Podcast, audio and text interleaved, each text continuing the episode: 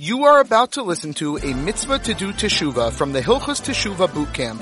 This is part 9 of The Lost Art of Teshuvah. All of the Shmoozin as well as many series that deal with real-life issues are available on theshmooz.com or on the Shmooz app available for iPhone or Android. That's www.theshmuz.com or by phone at Kol HaLashon 718-906-6461. The Sefer Chinuch counts as one of the 613 mitzvahs vidui alachet, the commandment to confess a sin. And most of the Monei mitzvahs, most of the Rishonim who count the mitzvahs, count this as a separate mitzvah, say, to do tshuva. Now, interesting enough, the expression in the Torah is specifically to confess sin. Nitztaveinu le'davos lifnei Hashem. We are commanded to confess in front of Hashem, akol chatoim, for all of the sins shechatanu, be'ez shenischanim aleim, when we feel regret on them. Now the Gemara goes through the process that if you're going to confess and not feel regret, that's considered tovel b'sheretz biyado, that's considered like going into the mikveh still holding on to the rodent, meaning to confess with your lips and yet in your heart still hold on to the avera is not considered a valid tshuva. Therefore, the Gemara learns out, obviously this includes the rest of the process, the rest of the giving up the sin, feeling the regret, etc. Therefore, the Rishonim learn that even though the commandment specifies confessing, that's just part of it, but the actual mitzvah is to do tshuva. So this is a mitzvah saseh, incumbent upon every Jew to do tshuva for one's chatayim. Now, what's rather interesting, if one thinks about this, is that any mitzvah saseh that a Jew performs, obviously we're commanded, it's not optional. I'm commanded to read Shema twice a day. I'm commanded to put on tefillin. But when I keep that commandment, I'm given tzar, I'm given reward. And what's amazing to think about is that I messed up. I blew it. I did an avera, and again, we spent some time in the previous sessions trying to get a sense of what an avera is. But whether we fully get the magnitude or not, the bottom line is I messed up. Not only did Hashem create a system via which I can undo the damage that I've done, but I actually get reward for doing it. I'm commanded in the mitzvahs aseh of doing tshuva. And when I fulfill that mitzvah, for that mitzvah itself, I get reward. So it's a rather interesting illustration of the rachamim, the extent that Hashem has mercy, that Hashem understands our nature. Therefore, Hashem created a system of tshuva, and not only did Hashem create the system, we're given reward for actually doing it. Now, even though during the entire year this mitzvah applies, and at any given time, if a person does the process of tshuva, he fulfills this mitzvah, there is one time in specific when this mitzvah is incumbent upon a Jew, and that is on Yom Kippur. As the Sefer Chinuch says, this mitzvah applies at all times to men and to women. One who violates this, one who violates this and doesn't confess his sins on Yom Kippur, which is a day that's permanently set for forgiveness and atonement, he violated this aseh. The concept of an aseh is that I'm obligated to fulfill it. The actual time when I'm obligated to fulfill this mitzvah vidui of tshuva is on Yom Kippur. Meaning, if on Tuesday afternoon in the middle of February I don't do tshuva, I'm not considered one who's mavatl an aseh, because the actual time when the mitzvah aseh has a chiyuv component to it, when I'm actually obligated to do it, is on Yom Kippur. So again, any time during the year that I fulfill the mitzvah, it is a mitzvah kiyumis. I do get reward, and tshuva works.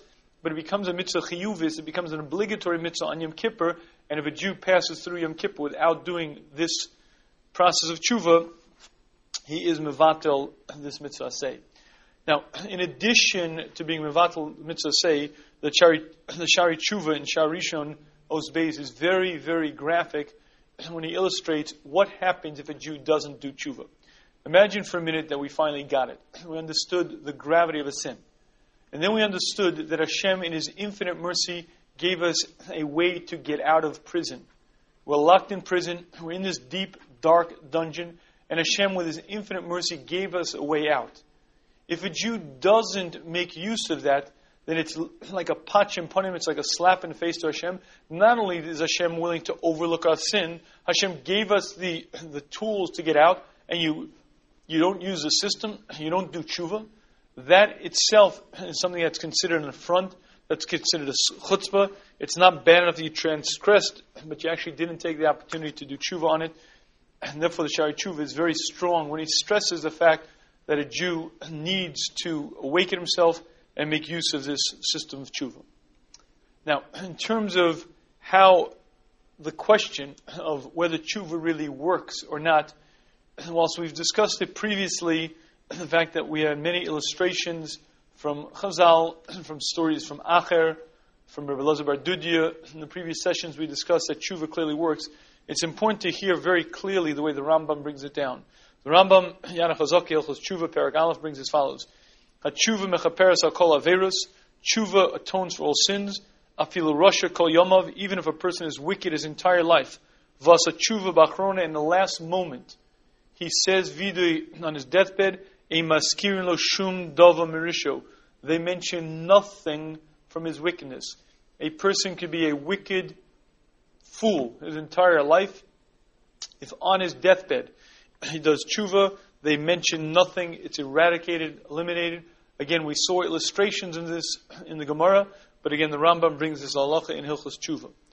Now, in terms of what is tshuva, or what I would call the essence of tshuva, the Rambam, also in Perek Beis, is very clear when he describes what tshuva is. Maya tshuva, hushiyazav achot techeto. What is tshuva? For the sinner to leave his sin. V'yeir alav yodei telumos, until the one who knows the secrets, until HaKadosh Baruch Hu, until Hashem would be a witness about this person, that this human being will never return to that sin. If you want to know the essence of tshuva, the essence of tshuva is not just leaving the sin, but leaving the sin and changing to such an extent that Hashem would be a witness to the fact that this human being who stands here now is radically different than the person who did that act. This human being who stands here now never would have done it. V'yodea telumos, one who knows secrets, is made alav, would say about him, that is considered a total, complete tshuva. Now, we'll soon see that there are different levels to tshuva. That's a complete tshuva. And the Rambam is going to describe to us the difference between a perfect tshuva and an imperfect tshuva. Says the Rambam, a perfect tshuva, he says as follows: Easy tshuva gemura. What is the complete tshuva? Zeshe balyodo dova she'avarbo. A man who has the opportunity a second time to do the very same act. Ve'ef shebiyodo lasoso. There's nothing preventing him from doing it. Upirish v'lo osa. And he stopped himself and didn't do that act. Mipnei tshuva, because of tshuva. Lo miyira, not because he's afraid. Lo mikishlon koach, not because he's weak. That is a perfect tshuva. And then the Rambam gives us a case in point. He says, imagine for me a man lived with a woman in a forbidden relationship. After a period of time, he was miyakid, he was together with this woman. He still loves her.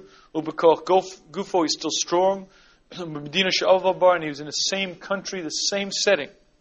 If you have the same man, same situation, same woman, same passion, and he doesn't do the act, that is a tshuva gemura. That is a total, complete tshuva. That is a perfect tshuva. However, the Rambam goes on to tell us there's something called an imperfect tshuva. What's an imperfect tshuva? Im lo shav ela b'mei ziknoso. If a man only returns in his old age, ubeishiyef shelo lasos ma shaya oseh, at a time when he can no longer do what he had once did. Afal pi she'ein tshuva me'ula, even though that's not a complete tshuva, it's not a perfect tshuva, me'elas hilo, it helps, about tshuvahu, and he is about tshuva. Afilu avar kol yomav, even if he passed all of his days, v'asa tshuva b'yom isaso, and on his deathbed he did tshuva, u'meis b'shuvaso, and in that state he left this world, kol ha'vanosav nimcholim, all of his averas are forgiven. Meaning, if a man is in a situation where he no longer has the physical capacity, no longer has the ability, he's an older man, he's a weak man, he's on his deathbed, whatever the case may be. In that case, clearly he's not the perfect Baal Tshuva. He's not the man who's standing in the same situation and actually resisting and therefore it's not a tshuva ma'ula, it's not the perfect tshuva. However, it is still a effective tshuva, it still works, and it eliminates the averas, and that tshuva is accepted. Now, the Rambam also brings down a very interesting timetable for tshuva being accepted. And the reason why this timetable is very important to understand is because it will give us an inkling into what's involved in a sin. Again, we start from the perspective of, what's the big deal? As I mentioned in one of the previous shurim, to us a sin is kind of like speeding. Shouldn't have, but let's not get bent out of shape. Let's not make it like it's a crime, like it was forbidden. So to us, since we have a very cavalier attitude about violating the prohibitions of the Torah anyway, it's very important for us to hear the Torah's perspective on tshuva, the tshuva process, and as the Rambam will explain to us, how tshuva is accepted. And he says as follows: if a man was over any mitzvah aseh, if a man didn't do a single aseh, whether it be not saying Shema, not putting on tefillin, not taking up a lulav, not sitting a sukkah, whatever the mitzvah aseh that a person did, provided it's a aseh that doesn't have kares.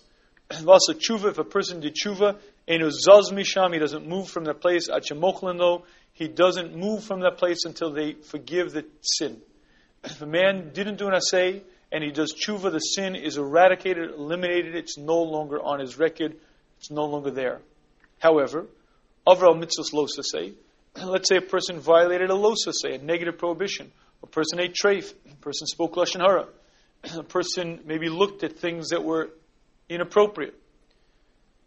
Provided it's a losas Hashem b'koris, and it doesn't amiss his bezdin, then also tshuva of man to tshuva, tshuva of Yom Kippurim mechaper. Tshuva, in combination with Yom Kippur, atones. Meaning, if in the middle of February a man looked at a woman that he wasn't supposed to look at, he violated losas surah acharei nechem, and he recognizes, what a fool I am. How could I have done that? The Torah warns me not to. The Torah told me not to. And he goes through the steps of tshuva. Granted, he's done tshuva, but the avera is still around.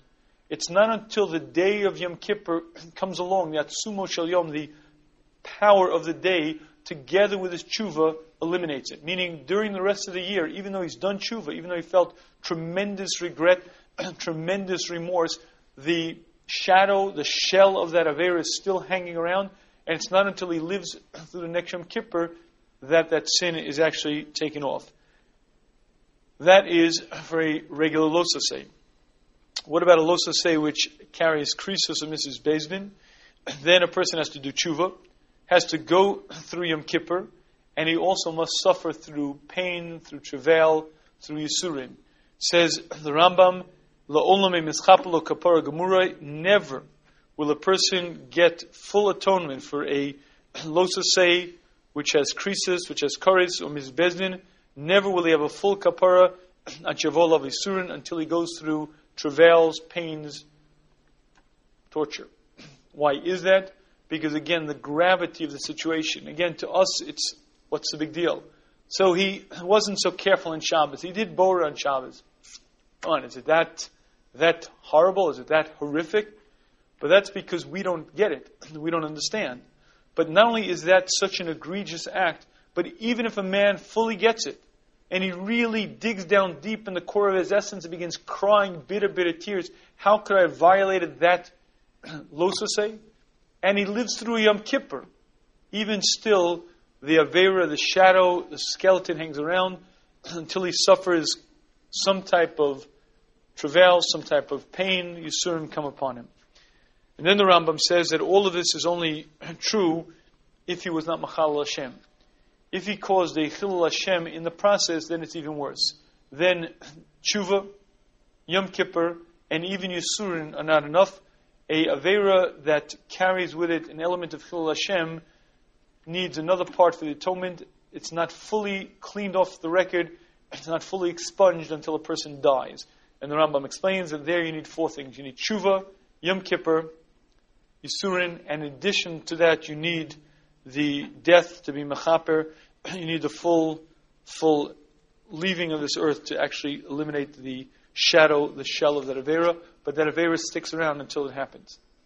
So the reason why I think it's very important to hear this particular halacha again, is because it lets us understand that the tshuva process is exactly that. It's not just a feel bad, it's gone sort of mechanism. It's not I say I'm sorry and the avera is gone. It's a system, it's a process, and there are steps in it, there are timetables in it, and it's a very complex system that Hashem created to allow that which doesn't make sense to actually happen. Again, as we mentioned previously, the Mesillas Shem says, tshuva makes no sense because the avera is still there.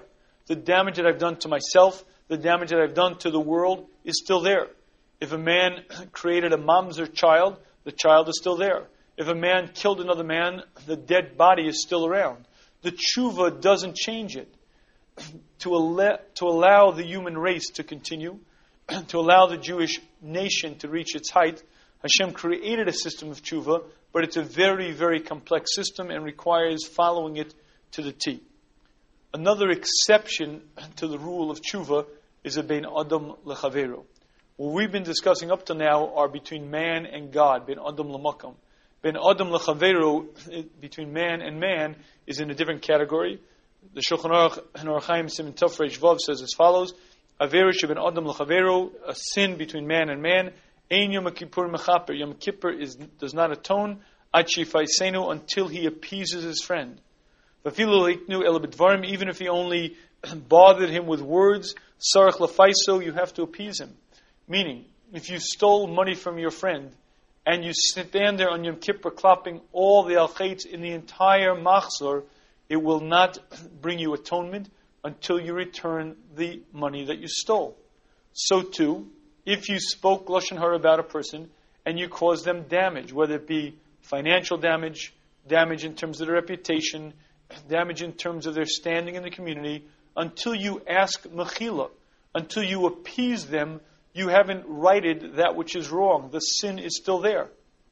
And therefore there is a minhag to Mimfayes Chavero on Erev Yom Kippur. We ask forgiveness, we ask Mechila, whether we recognize we've sinned or we don't. We go to our friends and ask for forgiveness, and that's halacha brought in Shulchan Aruch, that on Erev Yom Kippur a person should ask Mechila from the people that he typically interacts with, because again, a sin between man and man, Yom Kippur does not atone until I appease my friend.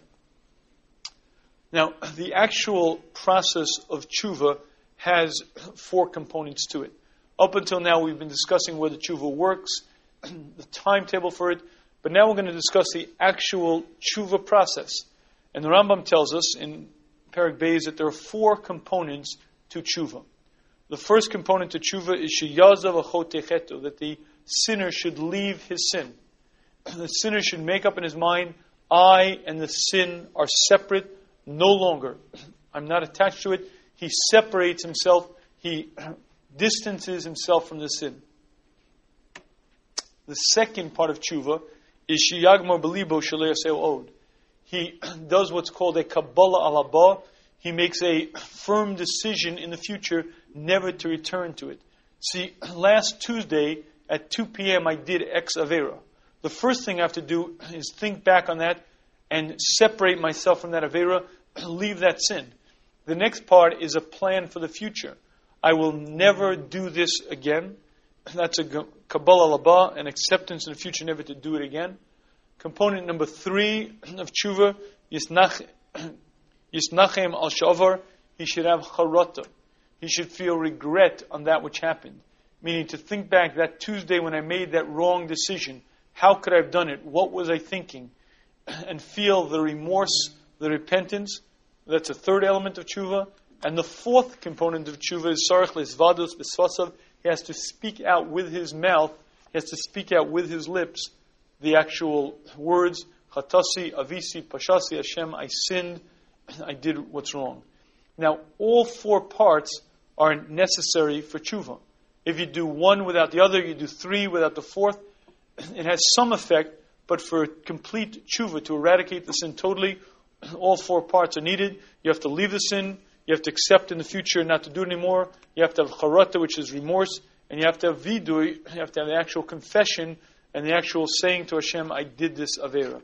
Now, I'd like to go through each of these component parts one by one so that we'll get familiar and comfortable with the actual component so that we could actually do it properly in practice. The first component of tshuva is azivas hachet, living the sin. And as recorded earlier, the Gemara tells us that if one tries to do tshuva but doesn't leave the sin, it's like going to the mikveh holding on to the rodent. A sheret is metame.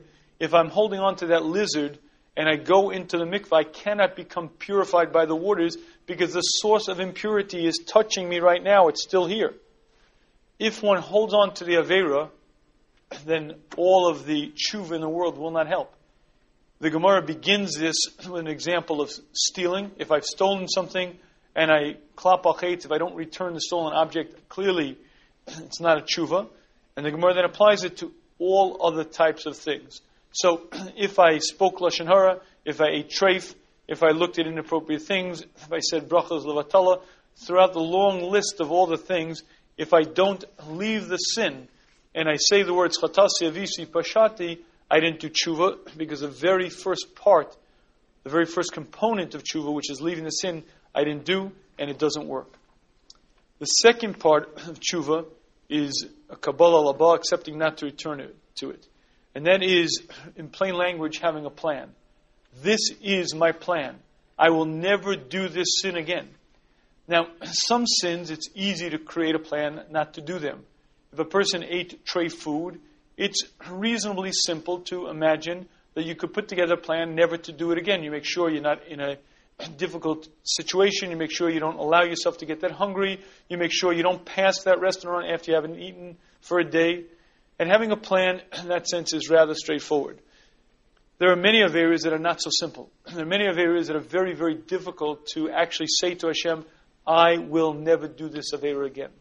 And the question is, what do you do when you come to one of those aveiros when you know fully well that you might do that avera again? So, Yisrael Salant explains to us that there's something called begeder osei tshuva. I'm in the process of doing tshuva. Ideally, when I leave the sin, it is completely, totally foreign to me. I've left it behind and I will never do it again. That's the ideal tshuva. However, because that's not so easy, there is a concept of being in the parameters of one who's doing tshuva. I have a plan. I am in the process of cleaning my act up. Right now, it is very difficult for me, but I'm going to lengthen the time between the incidents.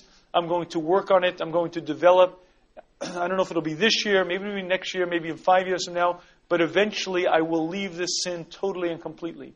That, apparently, that concept of being begeder osei tshuva, in the category one is doing tshuva, is also acceptable and also has an effect in tshuva. Again, it's not a tshuva gemura, it's not a complete tshuva, but it is a partial tshuva, and it certainly will allow a person to move forward. Now, with this in mind, I'd like to mention something that my Rebbe, the Rosh Yeshiva, used to say on a regular basis, and it's actually Halach in Shulchan Aruch, the Mishnah Berurah brings it down, that one is obligated to learn Sifrei Musar every day. Now, we all understand the importance and the significance of learning, but the Mishnah Berurah points out that this chiyuv, this obligation to learn Musar, comes before most other Sidurim. And the reason really is quite simple, because the learning of Musar allows me to wake up to my Raison d'etre, why I'm here on this planet. It allows me to understand my plan, my purpose. It allows me to focus on improving my midos. It allows me to focus on all of the various things that I need. And it's certainly a big part of being begeder osei tshuva. Meaning, if I'm able to stand in front of Hashem and say the following words, Hashem, I am far, far from perfect. And I wish I could do a total, complete tshuva. I wish I could say to you that avera that I've done, I will never, ever do again. But unfortunately, I can't say those words. But I do have a plan. My plan is to eradicate it. I'm going to lessen the frequency. I'm going to increase the time between doing it.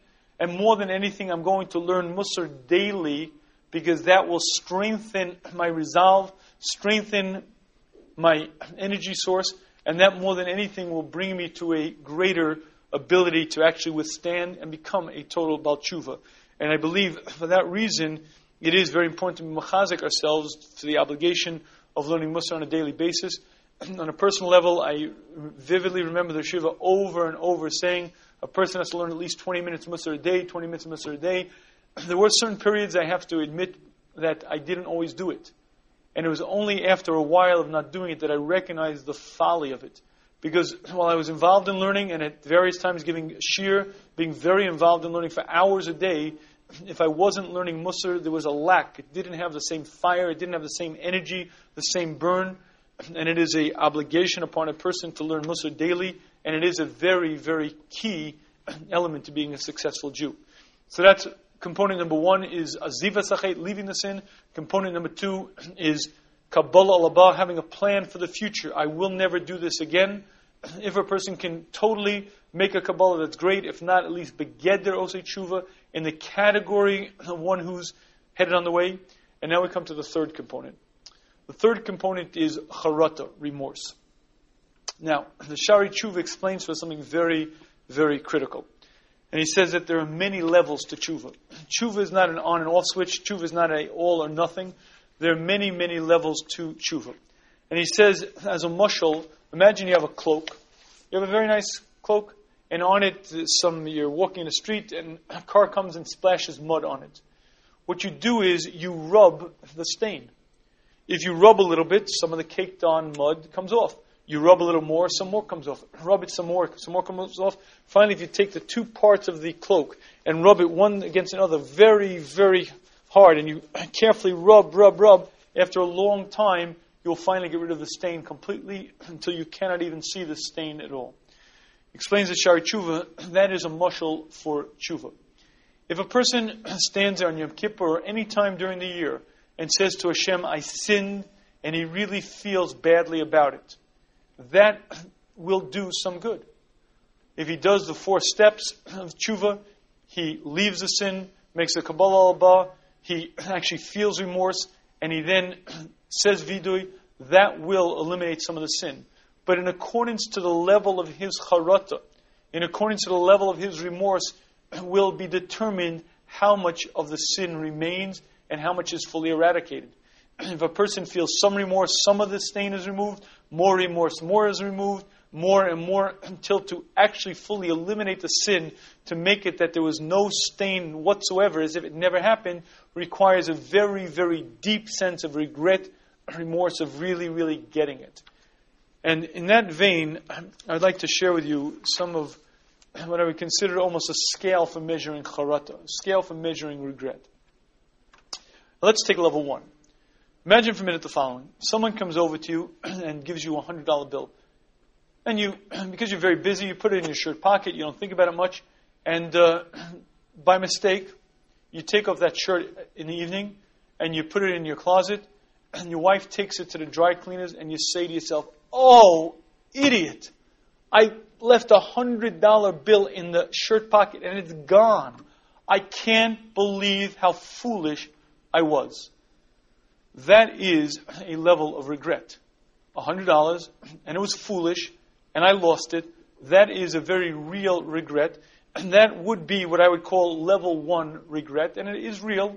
And if one had that type of charata, that type of regret for a sin, it definitely would do some good in terms of eliminating the sin. Let's say case number two. Case number two, you buy a used car. Let's say for argument's sake, you spend about $4,000 on the car, and you're clearing back and forth. Gee, $4,000. To take out collision on the car is $1,500. Come on, I can't do that, but I should. I can't. That's it. You tell the insurance agent, no collision. I'll take just the standard coverage. And you take your chances. You're driving one day, you're talking on the cell phone, you're multitasking, drinking coffee, doing three other things you don't watch, and you smash right into a pole. You get out of the car, Baruch Hashem, you're untouched. Chaz de Hashem, the airbag deployed, you literally come out unscratched, and you see that your car is totaled. And you say, okay, listen, Baruch Hashem, I'm untouched, I'm good, I'm going to call my insurance agent, then get a new car.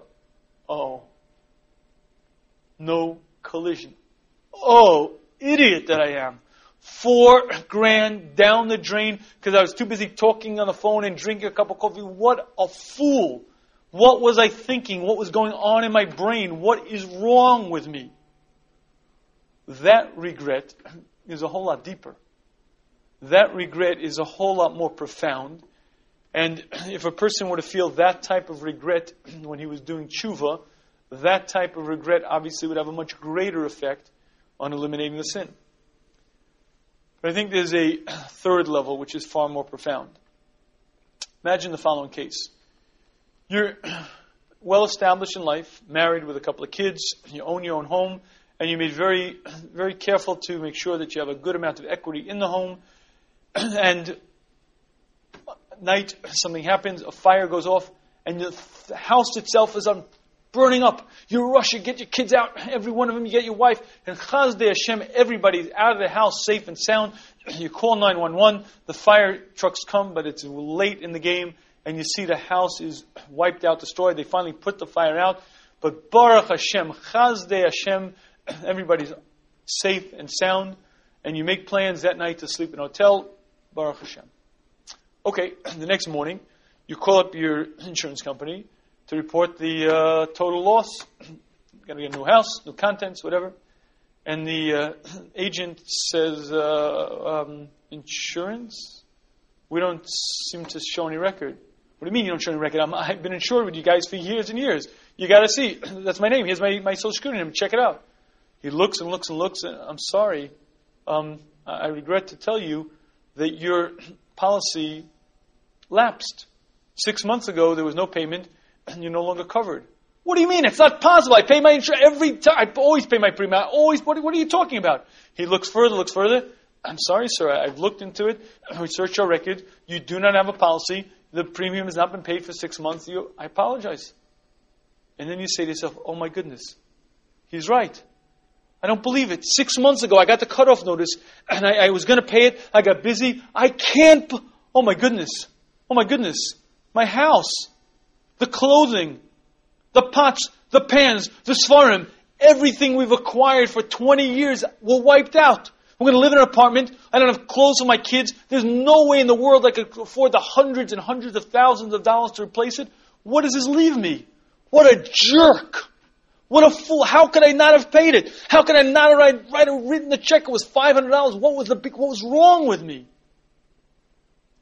That remorse, that charata is far more profound. And the reality is that level 1, level 2, and level 3 probably don't even really equal the real charata that we will feel when we leave this earth. When I see the damage wrought to me, when I see the damage caused to my soul by my folly, by dumb things that brought me no benefit, I will feel such an intense regret, remorse, such pain, such utter anguish that it's difficult for us to imagine.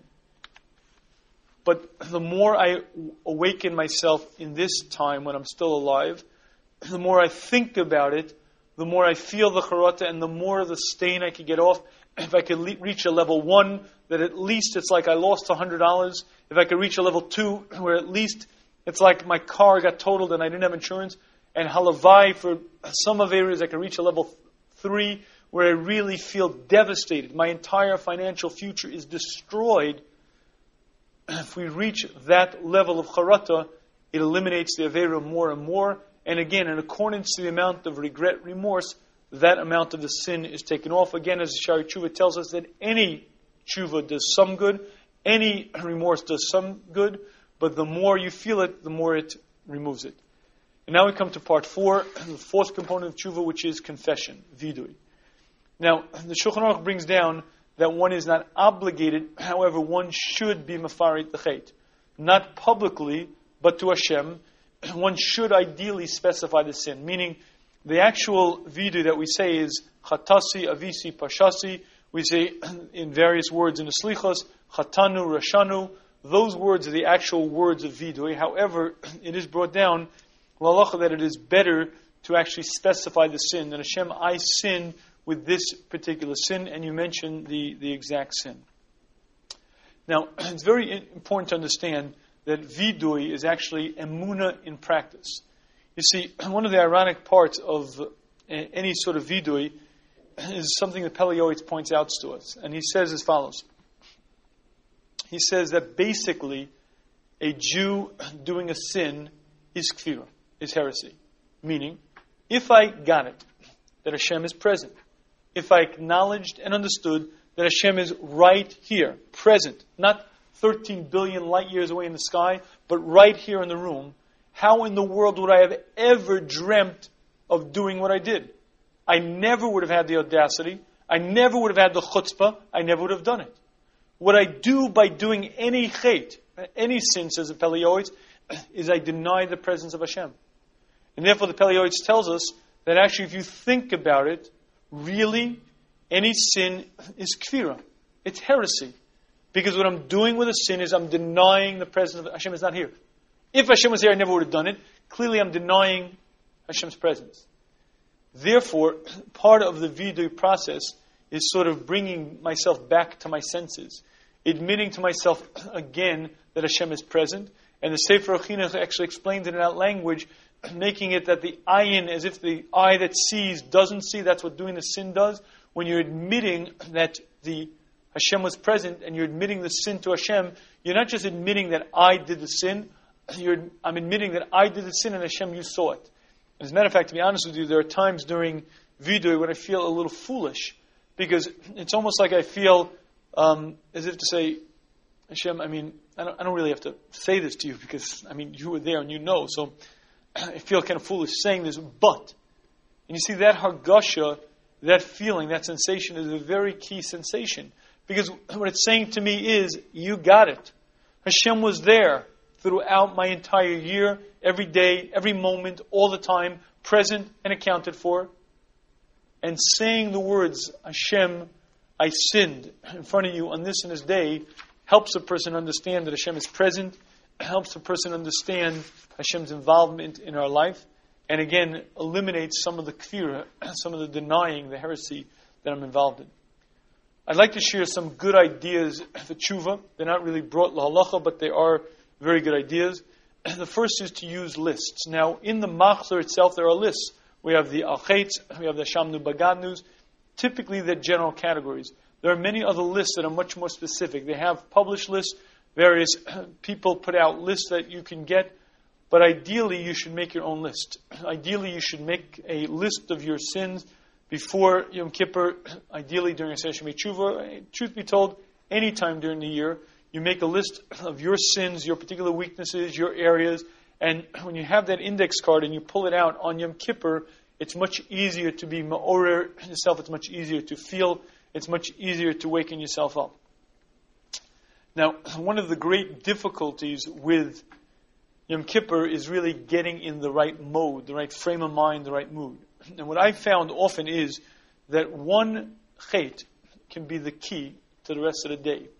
See, we all have that one sin that even I admit is wrong. We all have that one avera that I get it. I know it's not just like speeding. I know it's really a chait.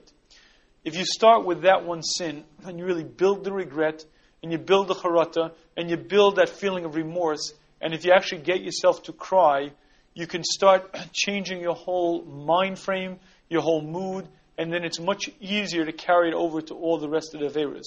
So I find it a very good idea to start with one avera, and I mean a big avera, something that's clear and obvious, something that's really inappropriate, something that's really a sin, and dwell on it, think about it, feel the egregiousness of it.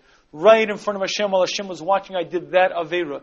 And I did it b'mezid, I did it purposely, and I did it more than once, and I know how little I gained from it, I know how much I damaged myself, I know how much Hashem gives to me and loves me, and Hashem put me on this planet to grow, and everything that's possible Hashem does for me, and what do I pay Him back with? I pay Him back with that sin while He's watching, and more than Hashem keeps me alive. Hashem gives me the chiyus. Hashem keeps the molecules of my fingers and my arms in existence, and with the very hand that Hashem keeps in existence, I take that hand and I slap Hashem Kaviyachal in the face. If you work on that, and you feel it, and you feel the pain, the charata, for one sin, then it's easier to have that emotion spill over and continue for others. The Mishnah Berurah brings down a Ber Heitev that's very important and very interesting to be aware of. The Ber Heitev says that the Ari would cry on Rosh Hashanah and Yom Kippur. The Ari would say that if a Jew doesn't cry on Rosh Hashanah and Yom Kippur, it's a sign that his neshama is not shlema, isn't complete, isn't in a good state. And then the Ber Heitev says something very interesting. He says that if you feel something, a sort of need to cry on Rosh Hashanah, on Yom Kippur, and it just sort of comes on its own, You're saying the L'chol Ma'aminim, or you're saying the Son of Tokev, whatever you're saying, and all of a sudden there's a sudden welling up in your heart like a need to cry. Says the Berheitev, what that means is at that moment they're judging you. He says your neshama feels it, your nefesh is aware of it. In Shemayim they're judging you, that's the moment they're judging you. And the reason why you have that need to cry is because that's the moment of decision, and you got to take that moment and run with it. Now those last words, I have to be honest, it's not the Berheitev, it's be Omidover Amito. Berheitev doesn't say that last words, but that is my read on it. Meaning if you feel that emotion and you feel that need to cry, you can take that and run with it, and you could do a full tshuva and use that and really capitalize on it. But in any case, to be aware that that's the moment of being judged, I think is a very important concept to understand and for a Jew to be aware of. Let me sum up what we've discussed in the session. Number one, it is a full, complete mitzvah, say, a full, complete, positive commandment upon a Jew to do tshuva.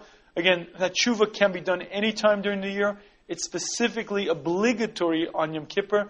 Then a Jew must do tshuva. If a Jew doesn't do tshuva on Yom Kippur, then he violated this aseh. The Shari Tshuva explains to us that not only is there a specific mitzvah say to do tshuva on Yom Kippur, because Hashem created that day as a day of slicha, mechila, day of forgiveness, of pardon.